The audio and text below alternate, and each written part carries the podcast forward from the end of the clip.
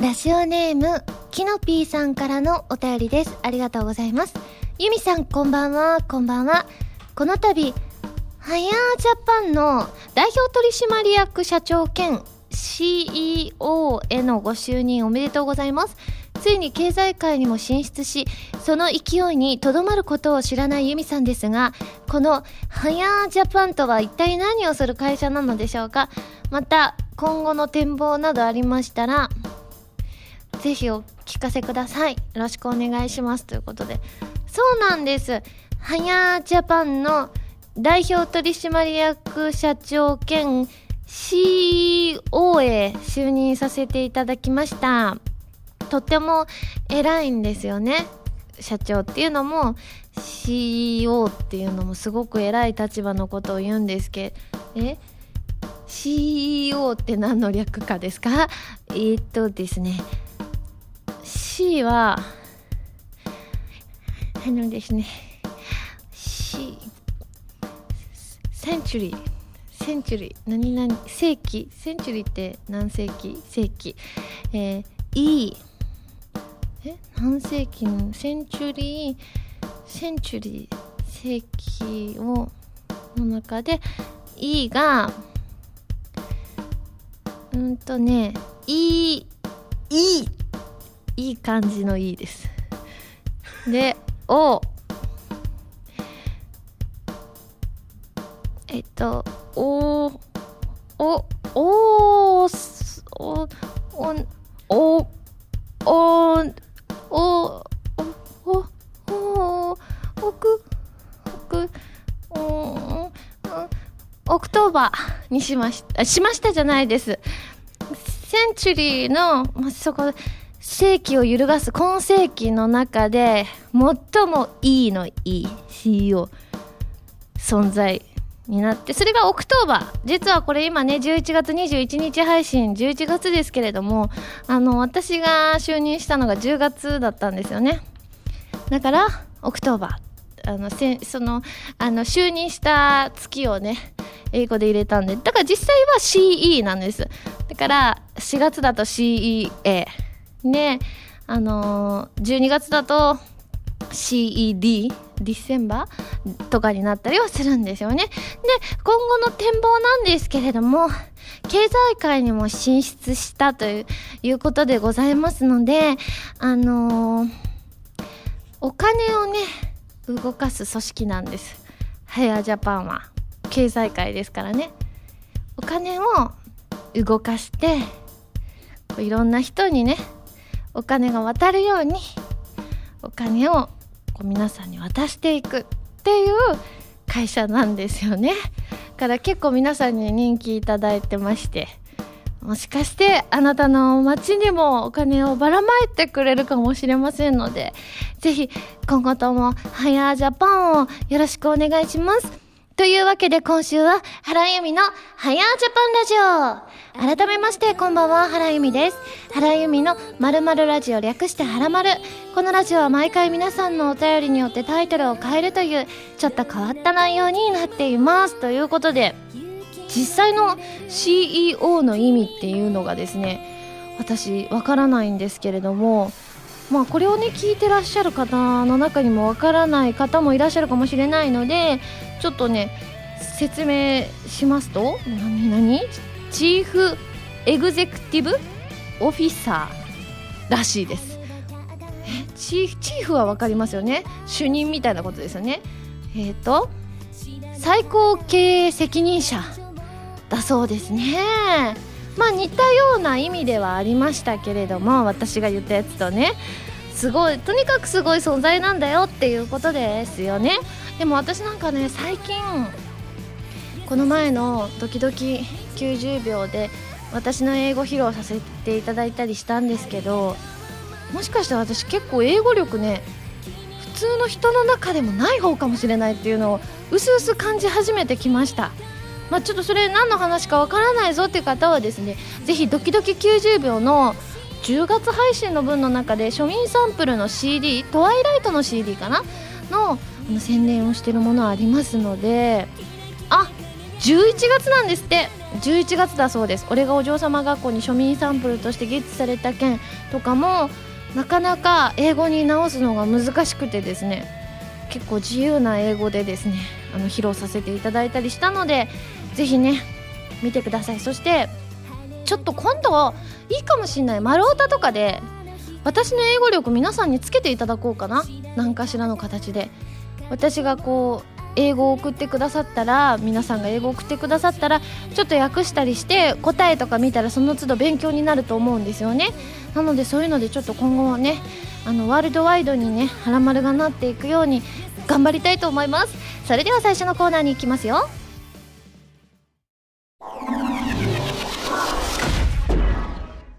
えー、じゃあそれじゃあ HTOT 読みますねああ普通だっすこのコーナーはテーマに関係なくいろいろなお便りを読んでいくコーナーです。いわゆるふつおたです。ということで今回のコーナータイトル、しゅんいちさんからいただきました。タレントの大悟さん風でということで、普通おたよく大悟さんね、なんか英語でね、英語の頭文字だけ言ってたりするじゃないですか。HTOT ということでございます。ではメール紹介していきましょう。ハンドルネーム、しゅんやさんです。どうもありがとうございます。ハラミこんばんは、こんばんは。庶民サンプル第5話見ました冒頭の仕事とプライベートでキャラが変わるエリちゃんが可愛かったですセブンスシングル「トワイライトに消えないで」のアニメ版に収録されているキミトとエリちゃんのミニドラマがますます楽しみになりましたといただきましたどうもありがとうそうなんですねちょっと2話から4話はエリちゃんの出番がなかったのですけれども5話で久々に登場しました。ねちょうどねあのシーンがあの山田美咲ちゃんとの絡みのシーンってオーディションの原稿の中に入っていたシーンだったりしたのでちょっと久しぶりにあのセリフを言ったなっていう感じはありますね、まあ、ミニドラマの方ではまああのねはらまるの中でも言ってますけれどもちょっと乙女なエリちゃんもご覧いただけますのでぜひぜひねあの発売日もうちょっとですもんね。ぜひチェックしてみてください。その他ですね、えー、庶民サンプルの感想、あとトワイライトの、えー、メールくださった方、ゆりさん、おのちさん、かはらさん、ありがとうございます。続いて、ハンドルネームマーシャさんです。ありがとうございます。ハラミー、こんにちは、こんにちは。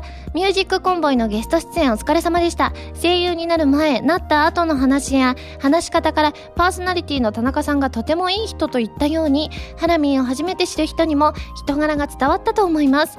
また、ポップキュートルンルンな、トワイライトに消えないでと、心に咲く花のフルバージョンも流れ、とてもいい曲なので、新潟のリスナーさんも興味を持ったと思います。途中、庶民さんンプルに合わせて島村の服ライフの靴や日高屋のもつ野菜ラーメンの話が出たりとてもミドルピープルなラジオで面白かったです。ミドルピープル庶民ですね。庶民って意味ですよ。ということでですねそうなんです。先日あのラジオをゲストに出させていただいたんですけれどもね、あの自分は庶民なのかそれともお嬢様なのかっていう内容でその時田中さんが着てらっしゃった服が島村だったんですよ。でその日私が履いてた靴がライフで買った靴だったんですよね。だから割と2人とも庶民的な方だよねみたいにいう話はしていたんですけれども私でもこのライフの靴ねめっちゃ履いてますよ。雨の日も履けるスニーカーでつるっとしててヒョウ柄なんですよね。皆さんのイベントの時はあんまり履いてないんですけれどもあのねすごいおすすめなんですよその靴。あの若干あのそんな高いヒールでもないんですけど若干かかとの方が上がっていてでもその上がってる感があんまり感じなくてでも結構履いていてもあのあんまり傷まなくてでも結構お安くてって感じなのでぜひね家の近所にライフがある方はあの普通の黒色もあったと思いますし私普通の黒色とヒョウ柄両方持っていますので気になった方はぜひねあの履いてみてください。えー、続いて赤たぬきさんです。ありがとうございます。ハラミ、こんにちは、こんにちは。先日、とある趣味の仲間同士で飲み会をしたのですが、そのうちの一人と話しているうちに、お互いに同じライトノベル作品のファンであることが分かり、すっかりその話で盛り上がってしまいました。今までその作品のファンの方と会ったことがなかったので、その作品が刊行してから10年以上経った今になって、こんなことが起きるなんてと驚きました。ハラミは全く予想していない場所で同じ趣味の方と出会ったりしたことはありますか？といただきました。ありますあります。私の場合は、まあ、そうそうないんですけれどもあの事務所のレッスンクラスっていうのが昔あって事務所に入って3年間ぐらいかな預かりの間だけ参加できる MJ っていうクラスがあるんですよ。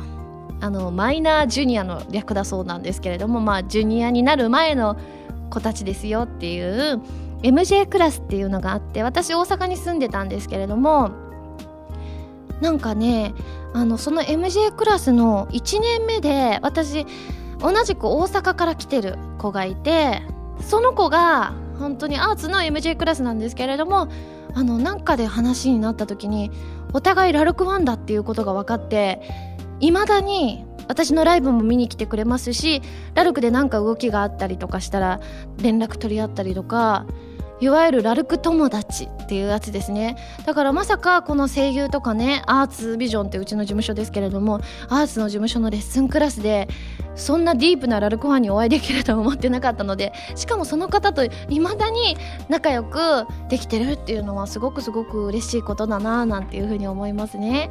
じゃあ続いてハンドルネームヒデさんです。ありがとうございます。ハラミこんばんは。こんばんは。最近の出来事なのですがとある日の朝いつもより30分ほど寝坊してしまいました。まずい仕事に遅れると寝ぼけつつ慌てて仕事へ行く準備をしていざ玄関から外へ出ようと思った時に大事なことに気づきました。なんとその日は土曜日で仕事が休みだったのです。忙しい時期は土曜日に出勤することも多く体が仕事モードだったのが今回の勘違いの原因だったのかなと思います。仕事が休みという事実に喜びを感じつつもちょこちょいな自分が嫌になってしまいました。ハラミーも本当は休日なのに仕事があると勘違いしてしまった経験はありますかと。うーん逆はありますね。あの全然ねあの大丈夫ではあったんですけれども仕事があるのに休日だと思い込んでいた。みたいなことはありますけれどもそれね気づかなかったらえらいこっちゃなんですけれどもなんだかんだ今までは気づけているんですけれども、まあ、こういう仕事をねあのレギュラーものと単発ものがあって単発ものってこういつね入ってくるかとかわからなかったりするのでその週によってスケジュールが全然違うんですよね。だからちょっとそういった経験は私たち起こりやすい仕事かもしれませんね。続いて最後ハンドルネームまよさんです。ありがとうございます。ゆみさんこんにちは。こんにちは。最近友達とオンラインゲームを始めようと思ったのですがキャラクターの名前に悩んでいます。普段からあまり考えないで適当な名前にしてしまうのでいまいちキャラクターに愛着が湧きません。なのでよろしければユミさんに名前を考えていただきたいです。これから主人公に名前を付けるゲームはその名前を使っていきたいです。よろしくお願いしますと。わかりました。じゃあ私がいつもゲームでつけてる名前にします。あの名字と名前が入れられるんだったらあ名前だけ入れられるパターンだったら私いつもそういう時ハイドさんの名前入れるからハイドにしてください。HYDE です。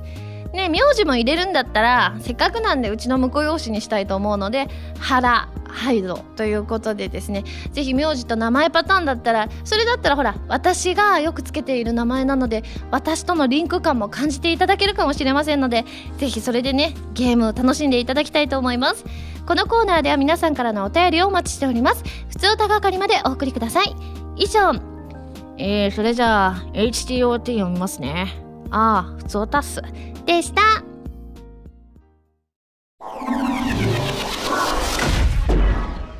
フリーダム情報局。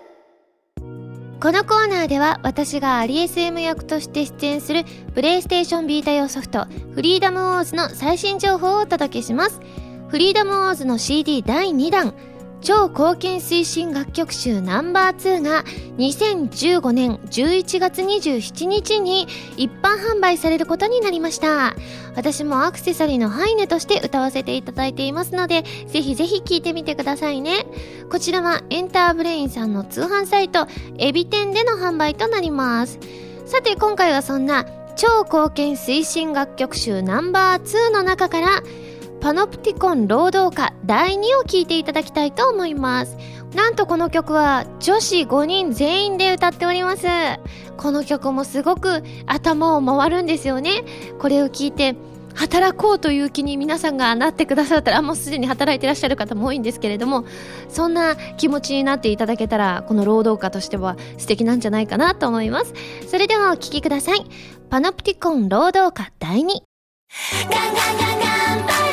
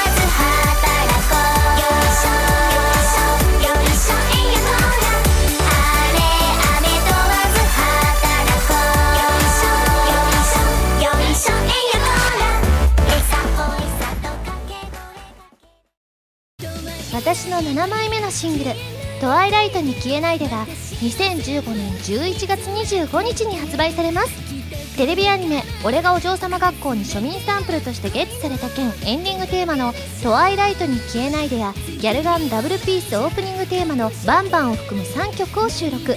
通常版アニメ版 DVD 付き版の3種類が発売されアニメ版にはエリちゃんのミニドラマも収録されていますよ。ても素敵な可愛い楽曲に仕上がっていますのでぜひ聴いてみてくださいね。こんばんは原由美です。ゲームやエンタメの総合情報サイトファミツー .com では私のアーティスト活動の情報をどこよりも早くお届けします。もちろん「はらまる」も配信中ですよ。ブログの更新や予告映像の配信も行っていますのでぜひチェックしてくださいね。弓手段このコーナーは全国各地の名産など私原由美が実際に食べて皆さんに広めていくコーナーです。今回も名産をいただいて最大で星3つまでで採点させていただきたいと思います。それでは今回のメーカーご紹介します。今回は小池屋さんのカリムーチョホットミート味でございます。ということでですねなんと今回このねカラムーチョってよく聞くと思うんですがカリムーチョカリとなっております。ということでですねこちらの商品任天堂 3DS のモンスターハンタークロスとのコラボ商品でございましてゲーム自体は11月28日に発売になるんですけれどもこのお菓子はちょっと前の11月23日ですね。でコンビニで先行販売されます。ということでですね12月14日になるとですねまあ、全国のスーパーなどでも販売されるということでまあねモンハンのねあのー、あれモンスターさんが描かれていてあと猫ちゃんアイルーさんですね。猫ちゃんっぽい子ね。アイルーさんとあとはこのカラムーチョのおばあちゃんが描かれた、えー、パッケージとなっております。私ねカラムーチョね結構ね好きなんですよね。ま、こういうスナック菓子って結構好きなんですけれどもちょうどその前の週に「はらまる」の撮ってる時に私多分自分で買ってきた気がするな。ということで今回それとはパッケージが違いますが食べてみたいと思います。いただきます。あれ？美味しい。あのあれってことはないんですけど。あのこれって普通のカラムーチョとちょっと味違いますよね。なんかミート感がすごくします。お肉っていう。おいしい。うん。なんか書いてあります。カラムーチョとモンスターハンターがクロスしたカリムーチョの誕生じゃ。こんがりとしたスモーク感とホットな肉の味わいを楽しみながら一狩り行くのじゃとあります。じゃあやっぱり普段の味とは違うんですね。う辛いうん。しかしとても美味しい。カラムーチョに外れはありませんね。うん美味しい。お店にも合います。うん。美味しい。美味しいでございます。はいということで美味しくいただきましたので早速採点をしちゃいたいと思います。ユミシュランの評価は星。2.8です。結構高得点出ましたが。まあもともと私が好き系の商品ということもありまして安定して美味しかったですね。ということで美味しくいただきましたので感想を生 CM として披露したいと思います。今回はここに出てきてるモンスターパッケージに描かれている玉狐さんっていうんですって。玉狐さんとこの猫っぽい子のアイルーちゃん。そしておばあちゃん3人を登場させたいと思います。それでは CM スタート。アイルーよ。私はお腹が空いてしまったよ。でももう食べ物も底をついた。おばあちゃん困ったにゃ。じゃあ狩りに行って自給自足するしかないのにゃ。ああそこに玉狐がいるにゃ。その子を狩ろうにゃ。そうじゃのう。しかしお腹が空いて動けぬどうした？腹が減ったのか？だったらこの玉狐様の耳を一つやろう。あ玉狐くん狩らなくてもくれるのかにゃ？やったにゃ。やっぱり平和が一番にゃ。小池屋のカニムーチョホットミート味。ということでまあモンスターハンターではありますが狩らなくても手に入るっていうこともねあると。それはそれで平和で楽しい物語になるなと思います。このコーナーでは全国の名産情報を募集しています。名産をお送りいただくのではなくどこの何が美味しいかといった情報をメールでお送りくださいね。以上「ゆみしゅらん」のコーナーでした。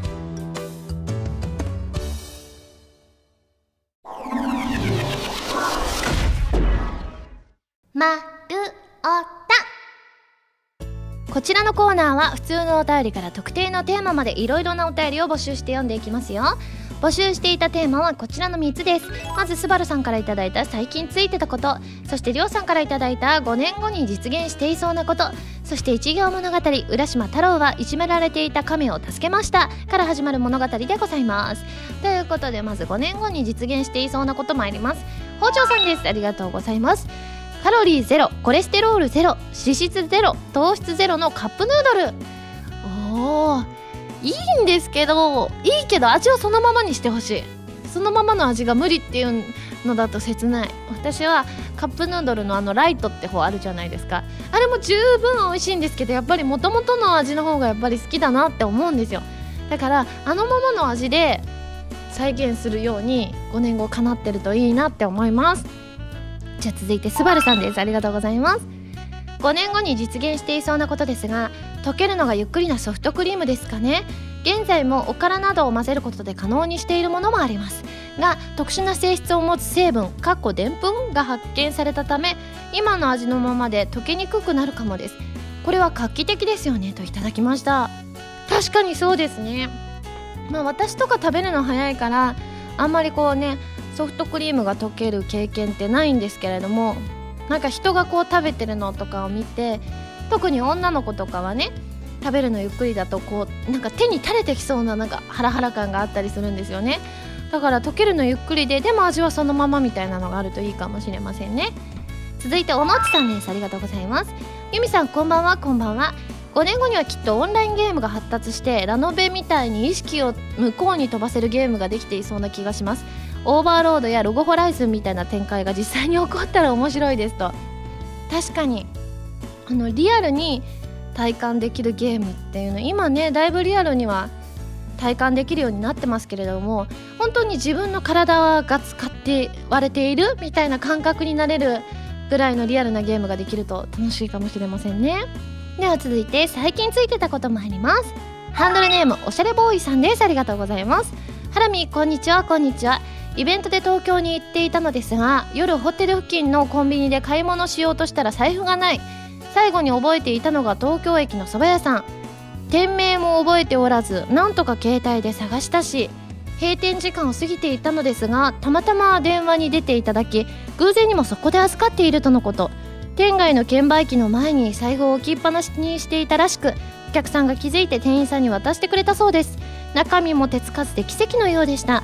危うく大変な目に遭うところでした。思い出すと大事な落とし物は大体返ってくるし最近どころかずっとついてるな。守護霊でもついているんでしょうかね？といただきました。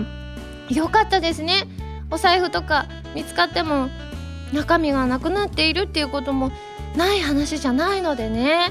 よかったなっていうふうに思うんですけれども私も割とそうですね。何か落としたりしても、うん、今まで落としたものは大体携帯ですね iPhone とか。でも全部ちゃんと無事に戻ってきてます。何回ぐらい落としただろう？56回かな？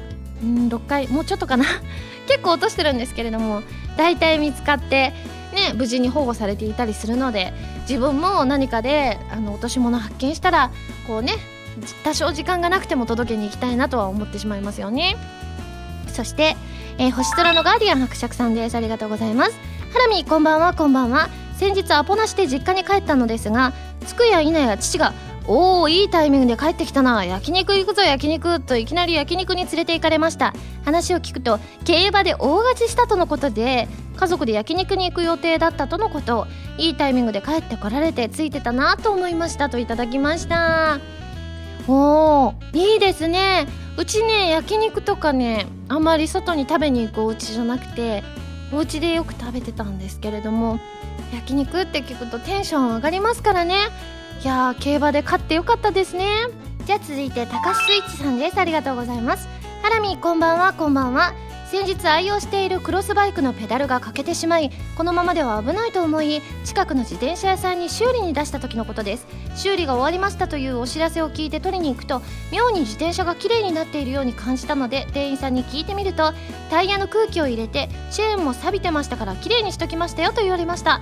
その上フレーム過去自転車の車体部も綺麗に拭いてもらったみたいでこれら込み込みで値段はペダルの料金だけという請求だったのでかなり得した気分になりましたと。これはすごくすごくいいことですね。私もねあのねネックレスよくお守りって言ってる両親からもらったあのあれがあるんですけどネックレスがあるんですけどもそれがよくなんかあの素材的に絡まっちゃうんですよね。で絡まって自分で取れない時にあのお店屋さんで取ってもらうんですけどその時大体クリーニングしてくれてクリーニングするとやっぱりねネックレスって輝きが全然変わるんですよね。だから全部ほどくのもそうですしずっと無料でやってくれたりするのでありがたいななんていうふうに思いますね。はいということでですね一行物語参りたいんですが今回はなんと分厚さとしては結構あるんですよ。しかし多分これ送ってくださったのはおそらくね10人にも満たないな7人ぐらいですかね78人ですかだったりするんですよ。だからちょっと今回はですね思考を変えていつもはねお話をこう作っているんですけれどもこの中からランダムに10枚取ります。それで私が前にドキドキ90秒でやったみたいにお話をどうにかこれただ引いて10枚並べるとむちゃくちゃな話になるんで私がどうにかつなげていきたいと思います。参ります。1枚ずつ参ります。ハンドルネーム星さんです。ありがとうございます。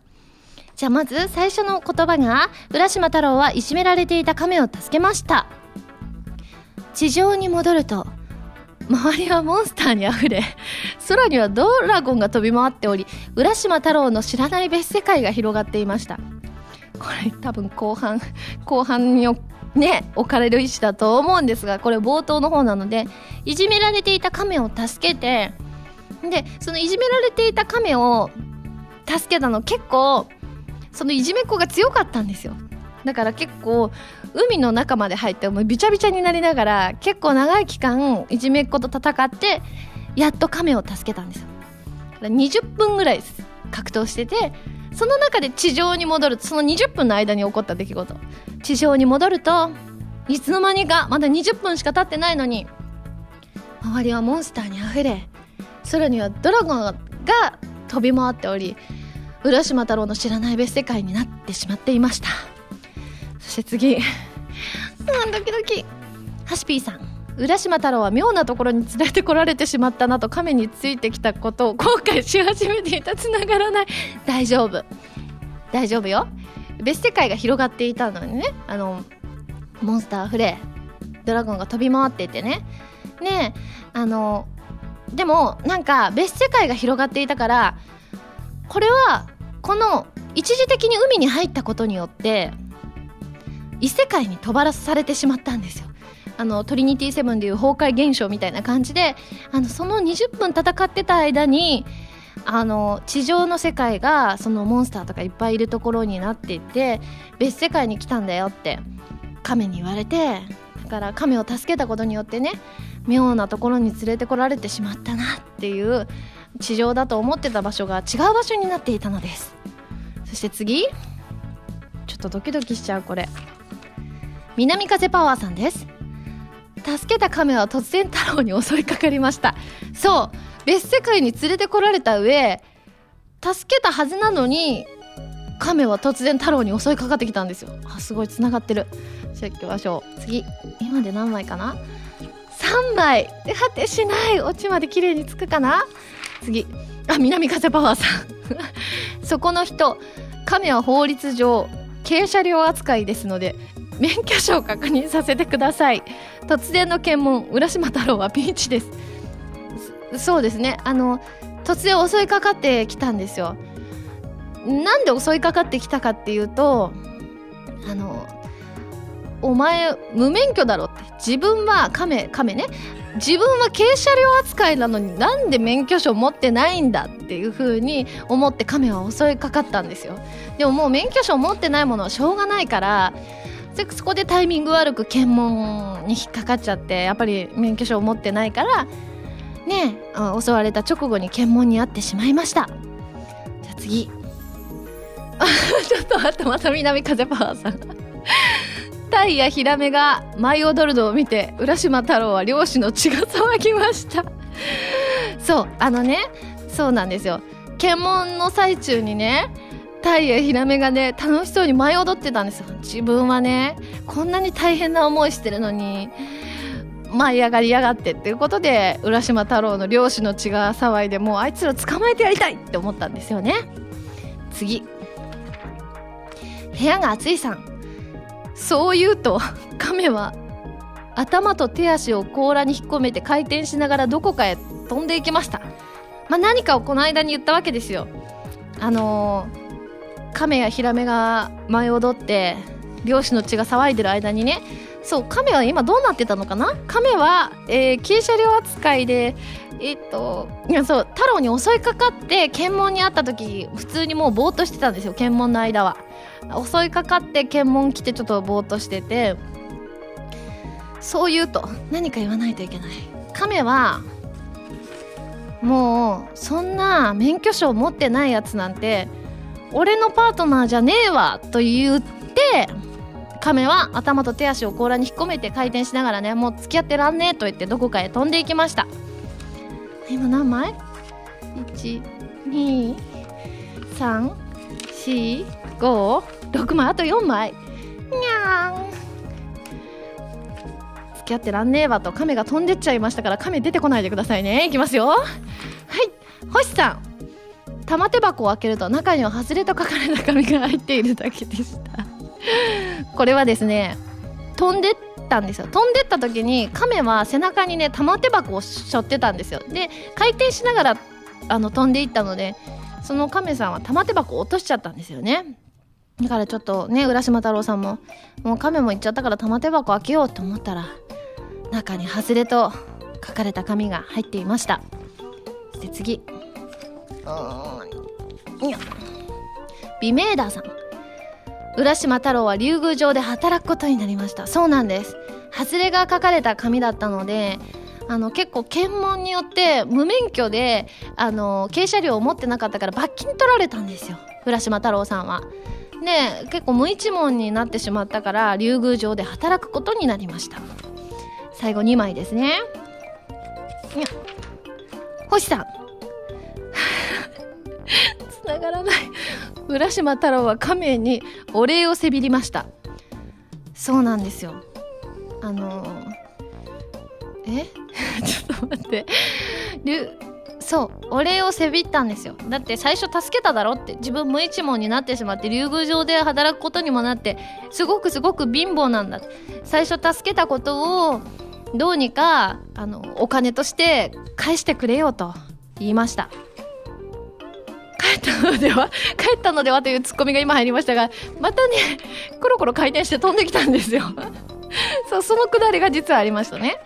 あと1枚。ハシビーさん。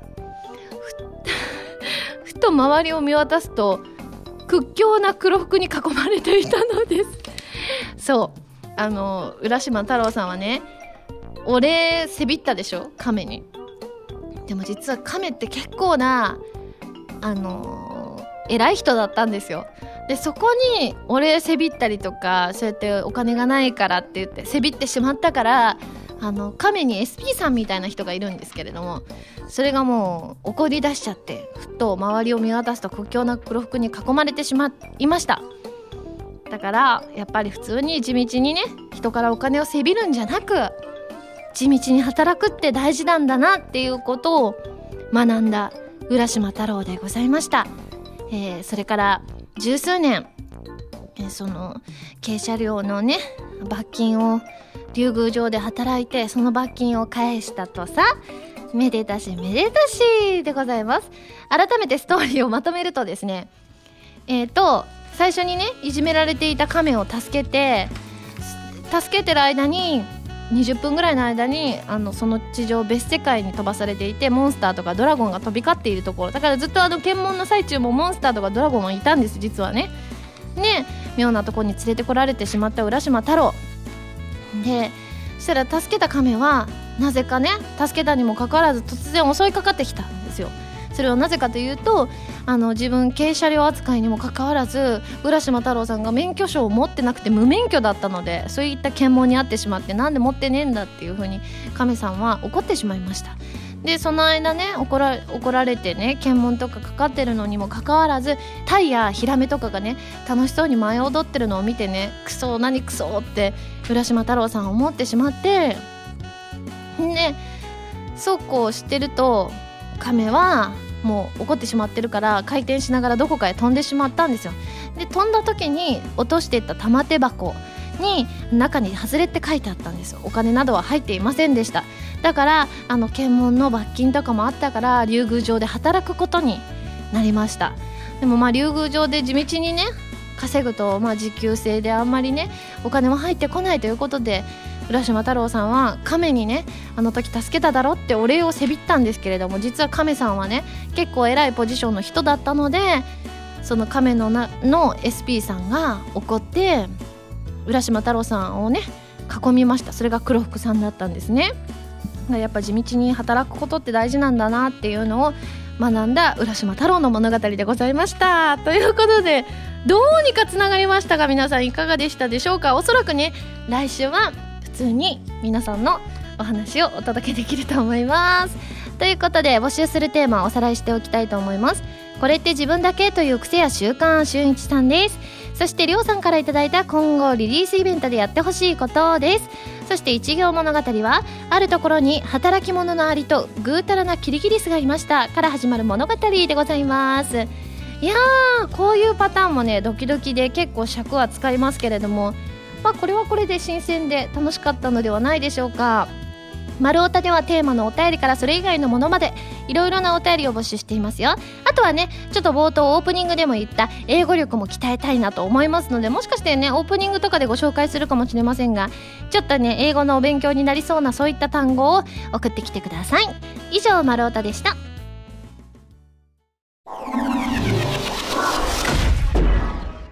はらまるリスニングプラス。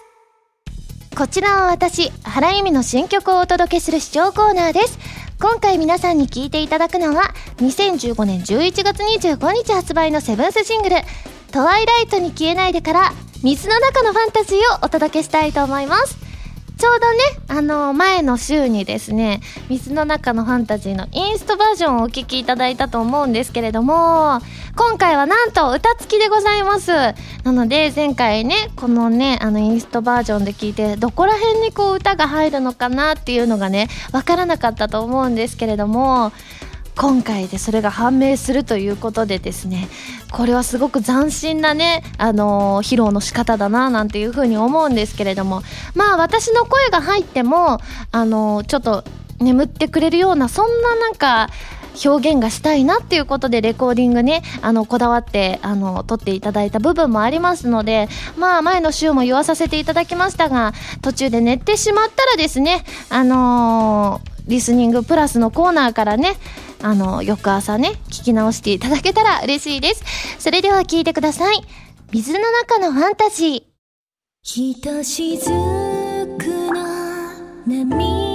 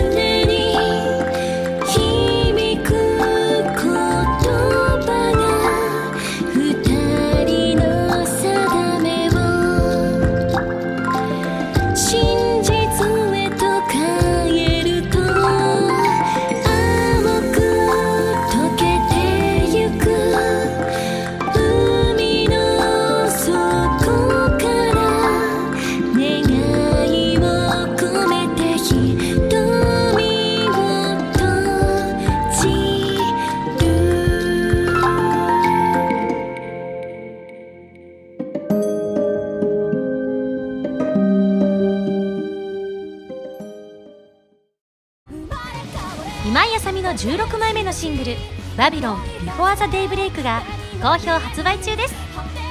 新曲「バビロン」のほか任天堂 3DS 版「コープスパーティー Blood Covered Repeated Fear」オープニング曲「シャングリラ2015バージョン」SSG のミュージックパズルで制作している「 Deep of Faith が収録されています。皆さんぜひ聴いてみてくださいね。入るよ。私はお腹が空いてしまった。でももう食べ物も底をついた。おばあちゃん困ったにゃじゃあ狩りに行って自給自足するしかないのにゃああそこに玉ミツネがいるにゃその子を狩ろうにゃそうじゃのう。しかしお腹が空いて動けぬ。どうした？腹が減ったのか？だったら、この玉狐様の耳を一つやろう。あ、玉みつねくん、狩らなくてもくれるのかにゃ？やったにゃ。やっぱり平和が一番にゃ。小池屋のカニムーチョホットミート味。ピックアップファミ通ニュースこのコーナーは、はらまるを配信しているファミツー .com に掲載されたニュースを、私、原由美がお届けするコーナーです。今回ピックアップするニュースはこちら。くまモンがキアヌ・リーブスへの強い憧れで制作したジョン・ウィックのパロディーポスターを公開。ポニーキャニオンが公開する映画「ジョン・ウィック」の大ヒット続編撮影開始を受け、えー主演キアヌ・リーブスに憧れを抱くくまモンがオリジナルパロディーポスターを公開したということでございましてですね。まくまモンといえば「はらまる」にもねくまモンさん登場しましたね。勝手に登場させましたということでですね。そのくまモンさんのポスターができたんですね。すごいシュールですね。キアヌ・リーブスさんの方すごくかっこいいんですけれどもくまモンが全くね同じようなこうね方向を向いて あのくまモンさんバージョンがあるんですけれどもこれはこれですごくねあの映画のポスター自体はスタイリッシュなんですけれどもそこにねちょっとびっくり顔みたいなくまモンが 映っているのですごくすごく面白いなと思います。まあ今撮影中ということなのでまあ来年にはね公開されるんじゃないかなと思います。映画がね。ぜひぜひチェックしてみてください。最後にくまモンで言ったこと？わかりました。くまモンいきますね。キアヌ・リーブスもかっこいいですが僕もかっこいいです。こんなだったかな。原丸くんと全く一緒とか言わないでね。以上ピックアップファミ通ニュースのコーナーでした。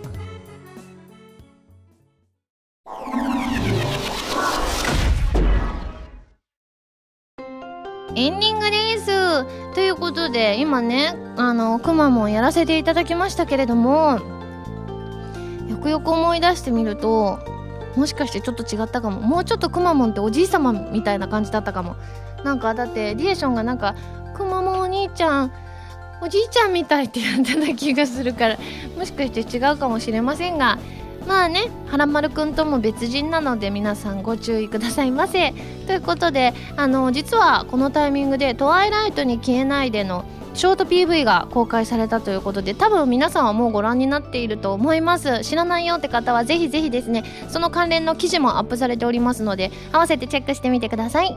それではここで私からのお知らせです。私のセカンドアルバム「心に咲く花」が2015年9月25日に発売されました。ブルーレイ付き版 DVD 付き版通常版の3種類があります。ぜひ聴いてみてくださいね。さらに2015年11月25日にセブンスシングル「トワイライトに消えないで」が発売されます。こちらはテレビアニメ「俺がお嬢様学校」に庶民サンプルとしてゲットされた件エンディングテーマとなっていましてアニメ版 DVD 付き版通常版の3種類が発売されます。ご予約をぜひぜひお願いします。番組では皆さんからのメールを募集しています。